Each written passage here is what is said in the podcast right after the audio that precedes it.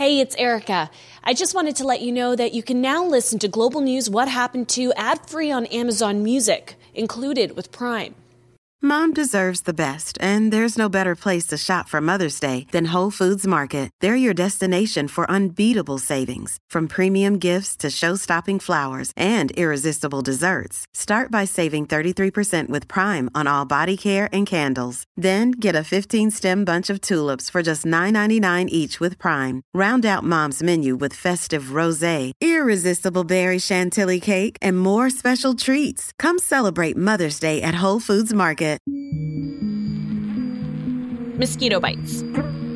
You've probably had dozens of these little itchy bumps throughout your life. Some are more irritating than others. You know the ones I'm talking about. The bites that are in between your fingers or your toes, or those bites that are on the most hard to reach spots that seem to itch all the more just because you can't get to them. Annoying is probably the perfect way to describe them. They're there, and then they go away, and usually you don't think twice about them. But that changed in 2015. I'm Erica Vela, a journalist for Global News, and today I wanted to look at a virus that affected hundreds of thousands of people in South America. One whose symptoms were mostly mild and yet impacted pregnant women the most. Where did this virus come from? Is it still a problem? Also, what happened to the thousands of families impacted by this epidemic? This is Whatever Happened to the Zika virus. I started researching this story months ago as the world was just beginning to learn about COVID 19, an infectious disease caused by a type of coronavirus we didn't know existed. It was new and it was highly contagious. But the first time I heard Zika was back in 2015. It's a virus that quickly began to dominate headlines all over the world. I wanted to know where it came from. Was Zika like COVID 19? Zika emerged in the world, or at least was recognized in the world for the first time in the 50s, when studies in Africa pointing out that uh, uh, it was a virus uh, that was associated with some febrile illness. That's Dr. Carlos Pardo, a professor at Johns Hopkins University. Even though we had known about Zika virus for years, it had never become a major public health issue until 2013 when there were large outbreaks of Zika virus on some of the islands in the South Pacific. It was relatively known to virologists, but not necessarily very well known to public health uh, officials in the world, and, and, really emerged as a major uh, threat after the outbreaks in the French Polynesia that spread very quickly to other areas of the world, including Latin America in 2015 and 16. I think I should be clear here because we are in the middle of a global pandemic. Zika virus is nothing like COVID 19. Zika virus is an arbovirus, a type of virus that is transmitted by certain kinds of insects, like mosquitoes, or often what are called arachnids, like ticks, for example. Zika is in the same family as West Nile virus, yellow fever, and dengue fever. There is a specific species of mosquito that's a known carrier. It's the Aedes aegypti mosquito. This type of mosquito is primarily found in tropical climates, Dr. Michael Drebot, the Director of Zoonotic Diseases and Special Pathogens Division at the National Microbiology Laboratory in Winnipeg, explained to me how the virus spreads through these infected mosquitoes. During uh, an outbreak situation, individuals that are infected actually replicate or grow a significant amount of virus in their uh, blood. And so uh, when a mosquito go, comes and bites an individual and uh, takes a, a blood meal, they will uptake the virus. And then they'll fly to another individual and give the virus to them. So, this uh, uh, transmission cycle of person to mosquito to person again really drives the outbreaks. Typically, people who are infected get fever, rash, joint and muscle pain. The symptoms can last anywhere between two and seven days, but they are pretty mild and the recovery time is pretty quick. In 2015, people who had been diagnosed with Zika virus were most likely infected from a mosquito bite. But people can also get infected another way. So uh, there is evidence that uh, uh, Zika is one of the few viruses in which uh, there is quite clear uh, evidence of a sexual transmission, and uh, it was noted back in 2016 that some subjects actually had a very important persistence of viruses in semen and uh, later, it has been demonstrated that even in women, there is evidence of uh, Zika presence in uh, uh, uh mucosal uh, secretions and vaginal secretions. So the possibility that men may be able to transmit Zika is quite clear. And at the same time, the possibility that women may carry the virus and, and be potential hosts of the virus uh, is also significant. However, this pattern of uh, transmission among the overall general population is relatively low as compared with the dramatic increase in magnitude of infection that may be uh, facilitated by mosquitoes. So, from a public health point of view, the uh, mosquito transmission is, is extremely, extremely uh, important although we are not able to dismiss the possibility uh, of the sexual transmission as an important factor. However, the most important one is the mosquito transmission. Dr. Pardo says that only 20% of infected people show symptoms. So that means most people infected by the virus will not show any symptoms. That's correct. That's correct. And that is one of the particularities of some arboviral infections infections that may be quite spread among the population of some areas in the world where there is a, high degree of uh, transmission, like in tropical areas where there are uh, mosquitoes uh, that are capable to transmit this virus. Uh, and, and this is one of the major concerns because it, it appears that a very large population may be infected without manifesting clinical symptoms. I wanted to find someone who could tell me about the virus, speak about those symptoms, what it felt like. Eu fiquei com uma coceira imensa no corpo. I got an intense itch. In the beginning, I thought I'd eaten something poisonous, and it seemed like an allergic reaction. I itched a lot. I took these little serrated knives, these little ones, and I scratched my skin so much, too much, until I was bleeding. Yet I couldn't stop. I had to continue scratching. I would take showers, and it wouldn't get better. I put on moisturizer. It didn't get better. I didn't sleep because I was itchy all the time, because the skin, the skin along with the bed sheets made me itchy. It was really bad. I had to go to emergency. That's Germana Soares. She lives in Pernambuco in Brazil. In 2015, she remembers feeling ill. A emergência me falou que eu estava com a Zika. The emergency health professionals told me I had the Zika virus, but I was going to be okay. They said Zika was similar to dengue and that it would not be a big deal. At the time, no one imagined it. Then she prescribed me an anti allergic, and I had a few ultrasounds, and that didn't point anything. Hey, it's Ryan Reynolds, and I'm here with Keith, co star of my upcoming film, If, only in theaters, May 17th. Do you want to tell people the big news?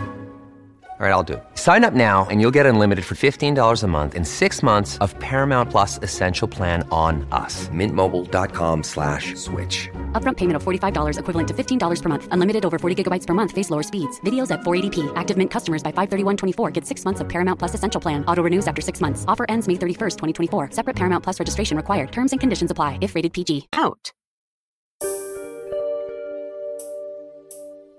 But it turns out it was a big deal. Germana was 12 weeks pregnant when she was infected by Zika. While her symptoms were mild, damage done to her unborn baby could never be undone. In 2015, as the number of cases of Zika virus continued to grow, in Brazil, health experts also noticed an increase in the number of newborns born with microcephaly. If you're wondering what microcephaly is, I had Dr. Pardo explain it to me. So, microcephaly is the medical term assigned to a small brain. Uh, in other words, uh, micro means uh, very small, uh, uh, and cephaly is basically uh, the identifier for the brain. And the reasons microcephaly occur in these children from mothers infected with Zika is because when mothers were infected with the Zika virus, uh, the uh, uh, fetus develop viral illness and eventually quite uh, established encephalitis, meaning inflammation of the of the fetal brain or inflammation of the developing brain, and and that inflammatory reaction and that viral infection actually uh, produce a quite extensive damage of the uh, cells that were facilitating the growth of the brain. When the babies were born, the brain uh, uh, was malformed. There was no uh, complete formation of the brain hemispheres that are critical elements of the brain anatomy. And this led basically to the abnormal structure of a brain uh, that is uh, uh, translated in presence of this microcephaly phenomenology. According to the World Health Organization, by November 2015, Brazil declared a national public health emergency as the number of cases of microcephaly continued to grow. A possible links, only recently suspected, have rapidly changed the risk profile of Zika from a mild threat to one of alarming proportions. We're not going to wait until the science to tell us whether there is a link. We need to take actions now. There were 739 suspected cases of microcephaly in nine of Brazil's 26 states. Brazilian uh, uh, clinicians and healthcare providers noted a quite impressive increase in the number of uh, newborns uh, affected with microcephaly.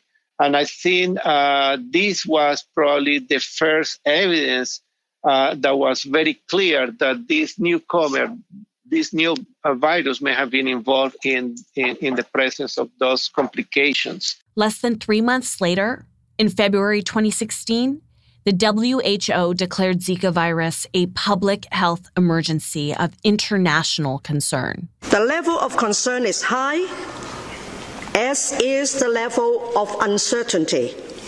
Questions abound. We need to get some answers quickly. For all these reasons, I have decided to convene an emergency committee under the international health regulations.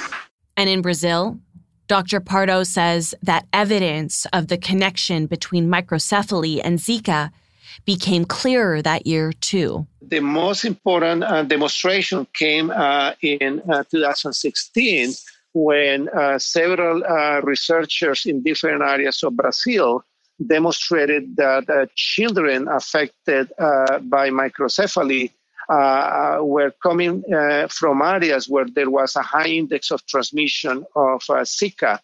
And uh, later, there was a very clear immunological and neuropathological demonstration that the virus was present in um, the brain of these children with microcephaly. As the number of suspected cases of microcephaly grew in Brazil, I wondered what was it like working on the front lines? I found Natalie Dutra, She's a nurse, and during the outbreak, she was working for the Health Surveillance Division for the Municipal Health Department of Rio de Janeiro. They do epidemiological monitoring in 19 neighborhoods in Rio. In 2015, there was a woman from Rio who had traveled north to the state of Paraíba for a few months. She was pregnant in her third trimester, and during a routine ultrasound, Natalie says doctors noticed something wasn't right. Nessa unidade foi é, identificada, né? The ultrasound showed that the baby started to develop a reduced skull with a reduced head circumference. At that unit, she was identified. She had a blood sample of her serum sent to the Central Public Health Laboratory. Natalie says it was later confirmed that the woman contracted Zika virus and her baby was now showing early signs of microcephaly. The WHO estimates at the height of the public health crisis, there are over 216,000 probable cases of Zika virus in Brazil alone. Thousands of babies were born with congenital Zika syndrome. Natalie says in 2016, expecting mothers would come to hospital and get the news. Todas, sem exceção, é, choravam, all, without exception, wept, got despaired, put themselves down, said that they felt guilty, said that many of them said that they had no financial condition to take care of children with microcephaly and with special needs. They said that they would have a lot of difficulty. We had the concern to follow them with psychologists, mainly focusing in depression throughout pregnancy and postpartum depression, and also had many reports of women calling us anxious to ask if the laboratory exam was ready. In November 2015, a pregnant Germana, having just been diagnosed with Zika, remembered seeing local media reports that linked microcephaly with the virus. Aí me deu aquele choque, né? Porque eu tive Zika também.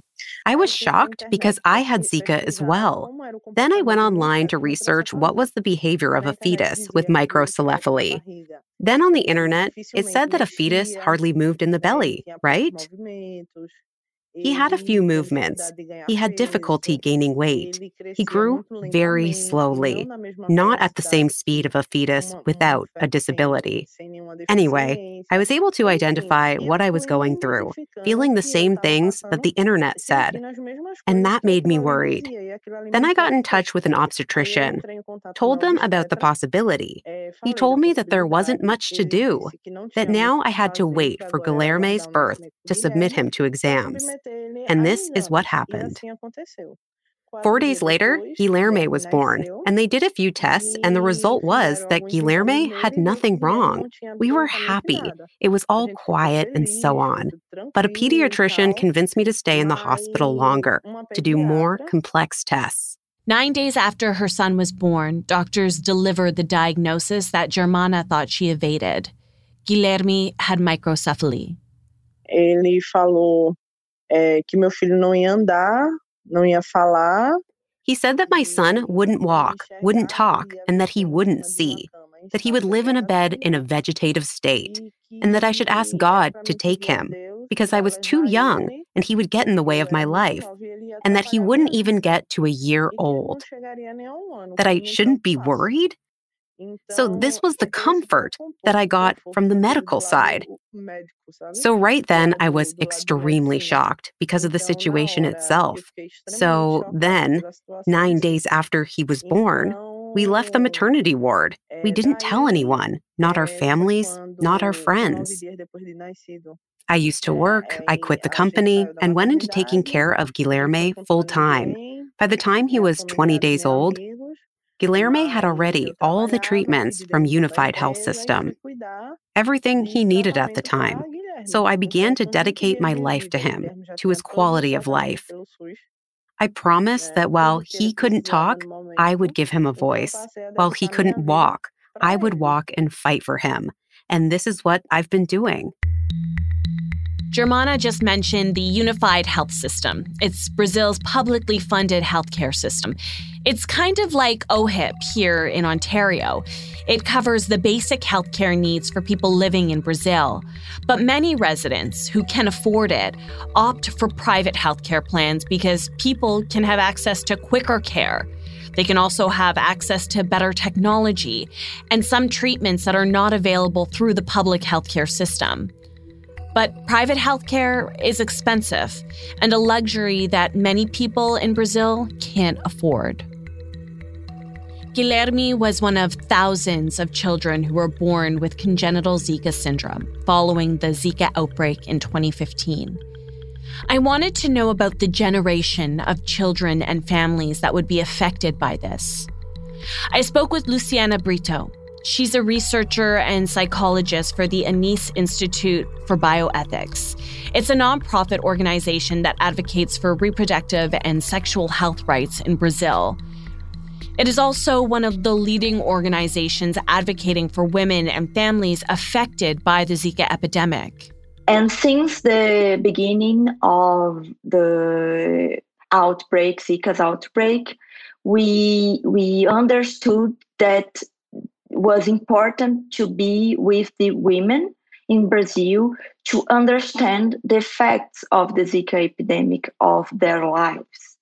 Since the beginning of the Zika epidemic in 2015, Luciana says over 19,000 babies have been born with suspected congenital Zika syndrome. And she says it's a devastating, long lasting legacy of the outbreak. An epidemic exacerbates inequalities. So, in this case, the case of Zika epidemic, children with disabilities and women bear those effects.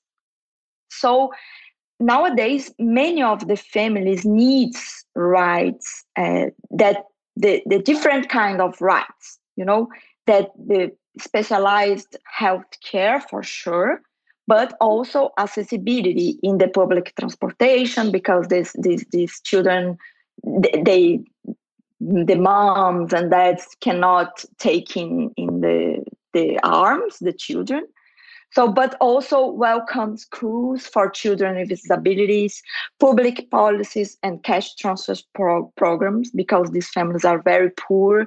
So, when we are talking about Zika and Zika legacy, Zika effects, we need to consider who are the people who have been affected by Zika.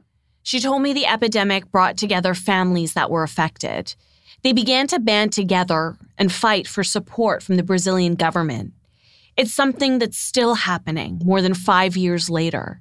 Nowadays, they are still fighting for their rights. So, especially the women who are the mostly moms and grandmas, they are together and engaged in their communities. And many of them are nowadays communitarian leaders, and they have been demanding specialized care and access to income and social protection programs for children with disabilities.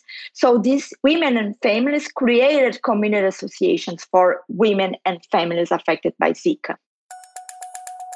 One of the groups that Luciana is talking about is the Union of Mothers of Angels. The organization helps families with children born with congenital Zika syndrome. Germana is one of the founding members of the group, which started with a chance meeting in an exam clinic and quickly grew to serve approximately 400 families in the Brazilian state of Pernambuco. A UMA começou quando eu tive o Guilherme, meu filho. The UMA, Union of Mothers of Angels, started when I had my son and we had his diagnosis. At first, I hid it. Why did I hide it? Because people used to look at my son with a poor little one look, with pity. People here in Brazil see people with disabilities as less privileged, as imperfect people, and not as they should be seen, as citizens with rights. So I ended up hiding. I denied Guilherme's disease, but I still chased down treatments for him. When my son was just over a month old, while waiting in line for an exam, I met Gliese, who is Maria Giovanna's mother. She was living the same drama as I was, sharing the same feelings, the same anguish, and we talked for a few minutes, and we exchanged phone numbers. And on that same day, we created a WhatsApp WhatsApp group with eight other mothers.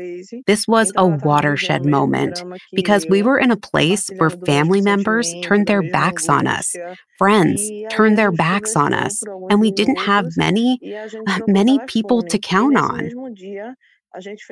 So, this group ended up becoming a bridge between us, support with those eight mothers. Then we invited other mothers to participate. In less than two months of the group's creation, we already had more than 200 mothers from the whole state of Pernambuco. From there, we realized that we lived in similar situations. We felt our rights were violated, that there was negligence by the public authority, or unified health system anyway. So we saw and understood that we needed to unite. And I'm a woman who truly believes in women's strength, especially when they come together. So we got stronger and gained numbers. We gave ourselves a name. We fought collectively and founded the UMA.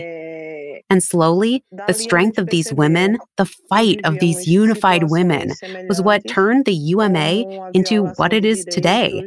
This is how the UMA started. I wanted to take a moment here to look at the numbers. The WHO estimates that 5 to 15% of all infants born to women who are infected with Zika while pregnant have Zika related complications, like fetal loss, stillbirth. It can even happen if mothers show no symptoms. But microcephaly and congenital Zika syndrome isn't the only complication. In Brazil, at the height of the outbreak, those cases continued to increase, but the country's Ministry of Health also saw a growing number of people of all ages diagnosed with Guillain Barre syndrome. Guillain Barre syndrome is a disorder where the body's immune system attacks your peripheral nervous system.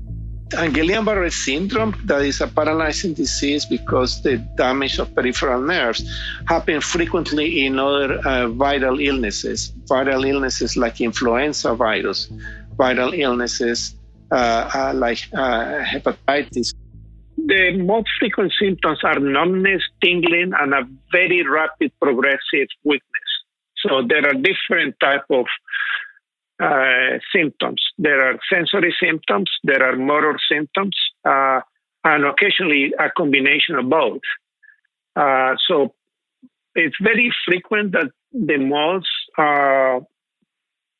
common uh, presentation of Guillain-Barré is called ascending paralysis. People start having numbness, tingling in their feet, that progress very quickly to weakness, and that is a very rapid progressive syndrome. That's actually called ascending paralysis. And that is the most frequent manifestation of this disorder. Researchers began linking the two. They found the areas with the greatest number of Guillain Barre syndrome cases matched the areas that saw the highest rate of Zika infections.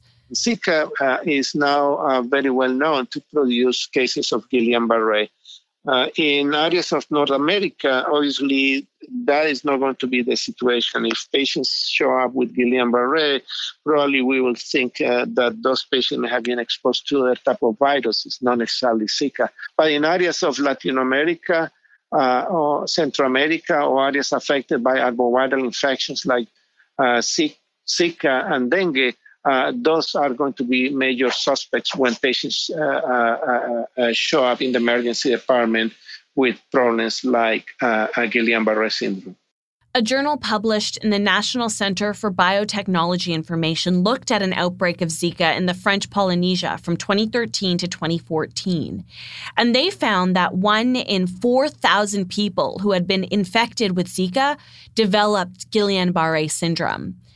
So Dr. Pardo says the risk is relatively low. And it's going to be a major problem when there are uh, a very large magnitude outbreaks, similar to what happened in Brazil and Colombia back in 2016, where there were hundreds of patients with Guillain-Barré syndrome.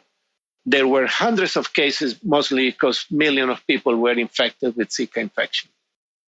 But one question I had if someone were to get Guillain Barre syndrome, would they recover?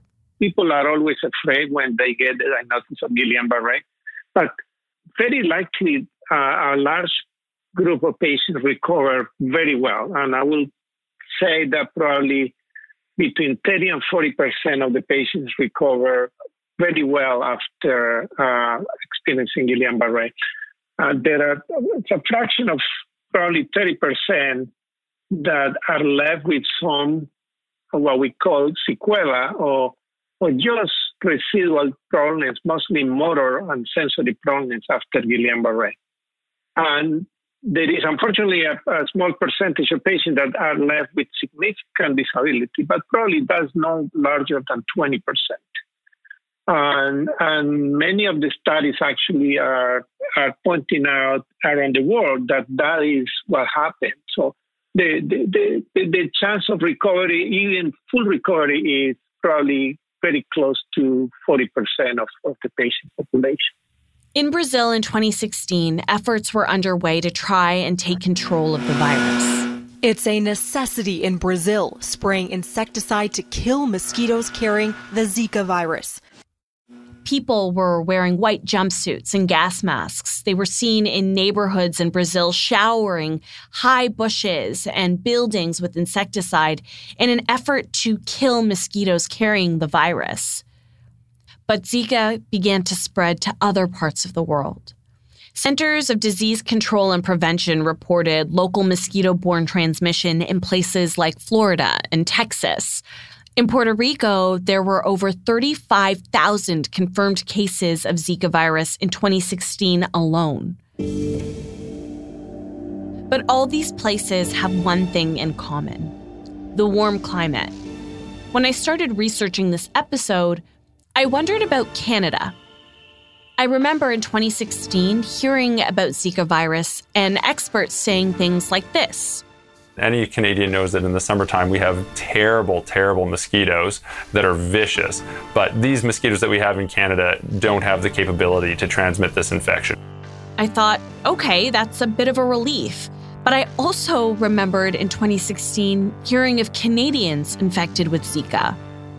According to the Public Health Agency of Canada, as of August 31st, 2018, there were 569 travel related cases and four sexually transmitted cases reported in Canada. The majority of those cases were reported in 2016. 468 cases were reported that year alone. To tell us how Canadians were getting infected, I once again turned to Dr. Drebot.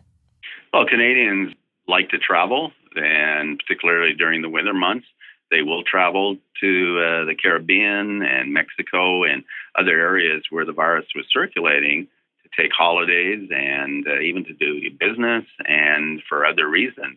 So, um, because we have um, millions of Canadians that travel, there was a risk for uh, individuals to be infected. And particularly, we need to put in uh, guidelines with regard to um, pregnant women because they were uh, most at risk, of course, for the um, for you know for uh, being infected and uh, giving birth to to babies with possible developmental defects and uh, congenital uh, Zika syndrome. So so this even though the virus isn't circulating in Canada, the risk to travelers was definitely there. The Canadian government said men who were returning from a country where they might have been exposed to Zika were recommended to use a condom for three months after travel to avoid sexual transmission. For couples who were trying to have a baby, women were advised to wait at least two months after traveling before trying to get pregnant. Men were also asked to wait a period of three months before trying to conceive. And if men were returning from travel to a pregnant partner, they were advised to use a condom to avoid sexual transmission of the virus. That's because Zika virus was found in the semen of some infected men. These recommendations still apply to anyone traveling today. Even though the epidemiology is such that the risk is low, uh, we, we certainly, again, uh, recommend you take precautions uh, if you are trying to start a family. With the COVID 19 pandemic, vacations to hot tropical climates have declined. So, Canadians getting Zika hasn't been a huge concern over the last year. But one question I did think of maybe you're thinking it too. What's the likelihood that an infected mosquito could make its way to Canada? I asked Dr. Drebot. There is some concerns. Um, in fact, we know with uh, climate change, um, there's an increased risk that uh, these could be established. In fact, the uh, Asian tiger mosquito, referred to as Aedes albopictus, has been established over the last several years in uh, Windsor, Ontario. So um, we do detect the mosquito in certain sites in southern Ontario. Um, and we've even detected Aedes aegypti uh, the yellow fever mosquito as well. Although uh, currently it does not seem to be established at the same level as albopictus. Since Dr. Drebot says the types of mosquitoes that can transmit Zika have been found in Windsor, Ontario, I reached out to the Windsor Essex County Health Unit. And a spokesperson says they first trapped Aedes mosquitoes back in 2016. That's when they launched the Enhanced Mosquito Surveillance Program. Since then, that type of mosquito has been found in Essex County each year. So far, none of the mosquitoes tested have been carriers of Zika, but some carried West Nile virus. There is a possibility that uh, these particular vectors could become more widespread in Canada as time goes on, and we are monitoring this, and we're working both provincially and nationally to look at the possible expansion. One thing that we did do uh, during the how to uh, the um, height of the outbreak was actually test our local mosquitoes uh, here in Manitoba and other areas to see whether they could transmit the virus. And fortunately, found that uh, uh, our mosquitoes uh, do not efficiently transmit the virus. So the, the, risk lies in the expansion of these Aedes mosquitoes that I just mentioned uh, and the possibility that they could uh, establish themselves in other areas of the country. And hence, now you have a vector that potentially could transmit not only Zika, dengue, chikungunya, and, and other viruses as well. And again, this is something that we have to uh, continue to monitor. As we continue to focus our attention on the COVID 19 pandemic, it's easy to forget other viruses like Zika. It dominated headlines for several weeks in 2016, but then it's as though it was just forgotten. I haven't heard of any large outbreaks of Zika over the past several years. The consensus is that one of the reasons that Zika is at a low level right now is that you had an, a large uh, uh, number uh, or percentage of the population in areas where the virus is circulating that became immune because they got infected. But even though there is a level of immunity, he says it's important to stay vigilant. I think we need to certainly have this on our radar. We know that uh, arthropod borne viruses, uh, such as the mosquito borne viruses, can come back. Uh, the cycles can go up and down in terms of the level of circulation, but um, there's always the possibility uh, Zika um, may uh, uh, again exist at levels that would be concerning. Most individuals are asymptomatic.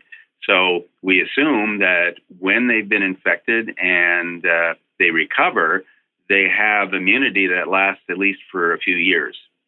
But once that immunity wanes, or you have uh, younger individuals that are naive to the virus start to increase in numbers, and then you have a population that is more susceptible to the virus, and hence there's a risk for an outbreak. So I think uh, we always have to be on our guard for these particular vector-borne uh, pathogens. They can come back, and I don't think it's a matter of if, it's when. And uh, so surveillance is really uh, required. We know with COVID 19, people around the world worked quickly to develop a vaccine. Yet, health experts say Zika virus is something we should continue to keep on our radar. At this point, Dr. Drebot says there really is only one way to protect ourselves. We we need to do uh, personal protection measures um, because even even dengue has uh, for which uh, there are some experimental vaccines present. There are concerns with that vaccine. So um, take your bug repellent and avoid getting bitten. And while people in cooler climates might not be at high risk now, that might not always be the case. The risk is low for uh, local transmission uh, here in Canada, which is good. But again, that, that could change over time. Um, but again, uh, I think it's important to emphasize that there are there are outbreaks of Zika occurring in uh, Southeast Asia uh, and India and so forth. So there are pockets of outbreaks involving those other regions that if you uh, are planning to travel to those areas, and of course, at this point, traveling is, is very restricted due to the pandemic. But um, we continue to see Zika um, you know, circulating globally, and there continue to be areas where uh, there may be uh, differing amounts of risk.